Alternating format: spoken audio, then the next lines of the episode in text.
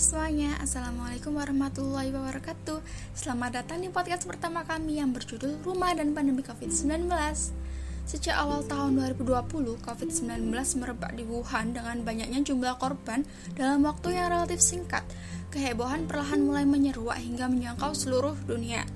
Karenanya, berbagai negara mulai menerapkan protokol kesehatan sesuai dengan anjuran World Health Organization atau WHO seperti cuci tangan, tidak berkumpul atau melakukan pertemuan, menjaga jarak, membatasi kegiatan di luar rumah, dan juga isolasi mulai dari isolasi mandiri perorangan, komunitas, bahkan seluruh kota, mulai dari pembatasan sosial berskala besar atau PSBB sampai lockdown atau yang baru-baru ini dilakukan yaitu PPKM atau pemberlakuan pembatasan kegiatan masyarakat. Di Indonesia sendiri, sejak kasus pertama COVID-19 ditemukan, pemerintah langsung mengambil tindakan tegas dengan melakukan berbagai upaya pengobatan dan juga pencegahan.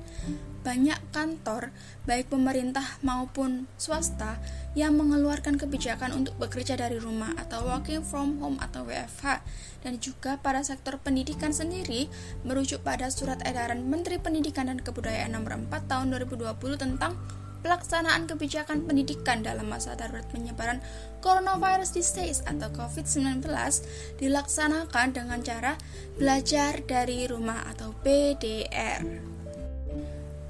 Karena adanya pembatasan kegiatan di luar rumah dan dianjurkan untuk isolasi di dalam rumah, maka rumah harus difungsikan dengan baik agar dapat mengakomodasi kebutuhan kegiatan anggota keluarga yang akan lebih banyak beraktivitas di dalam rumah. Sehingga perlu adanya penambahan ruang ataupun ataupun pemanfaatan ruang yang ada dan juga melakukan redesign agar tampak lebih nyaman, lebih aman dan juga tentunya lebih sehat.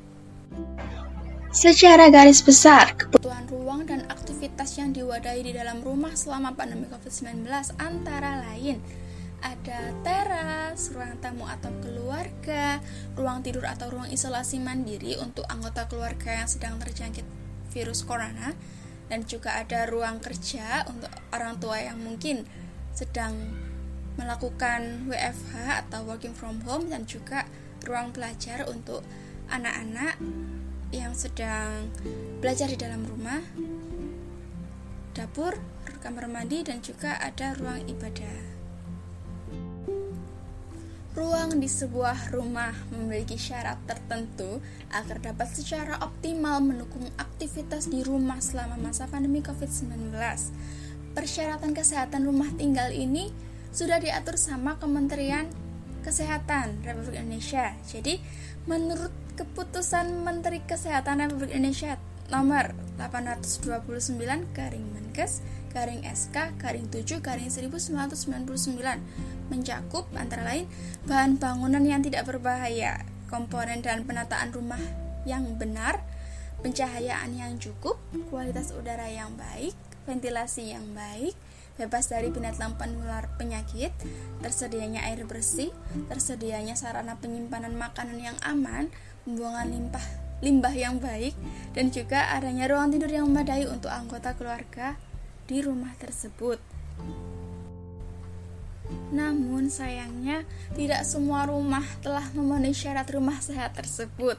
Maka untuk mengetahui bagaimana sih cara mengatur ruangan yang dapat mendukung kegiatan secara optimal, maka beberapa minggu ke depan kami akan menyajikan podcast edukasi yang bertajuk Rumah Sehat yang mampu mengakomodasi kebutuhan ruang dan juga kegiatan pada masa pandemi COVID-19. Tujuan kami itu apa sih? Tujuan kami yang pertama yaitu memberikan panduan untuk masyarakat tentang cara mengatur ruangan yang mampu mengakomodasi kebutuhan kegiatan di dalamnya, tentunya ya sesuai dengan peraturan pemerintah dan juga standar arsitektur. Yang kedua yaitu menyadarkan masyarakat akan pentingnya menciptakan rumah sehat selama pandemi COVID-19 ini. Yang ketiga yaitu tentunya memberikan tontonan yang baik kepada masyarakat semuanya. Nah, untuk informasi lebih lengkapnya, teman-teman bisa cek Instagram kita di @kkndruinsa underscore 2021. Ada juga kok YouTube kita, namanya KKNDR Winsa 2021. Dan juga jangan lupa kunjungi blog kita kkndruinsa.blogspot.com. Nah, sampai jumpa semuanya di podcast selanjutnya. Tetap jaga kesehatan dan patuhi prokes yang dianjurkan oleh pemerintah. Kami pamit undur diri dulu. Wassalamualaikum warahmatullahi wabarakatuh. Bye bye.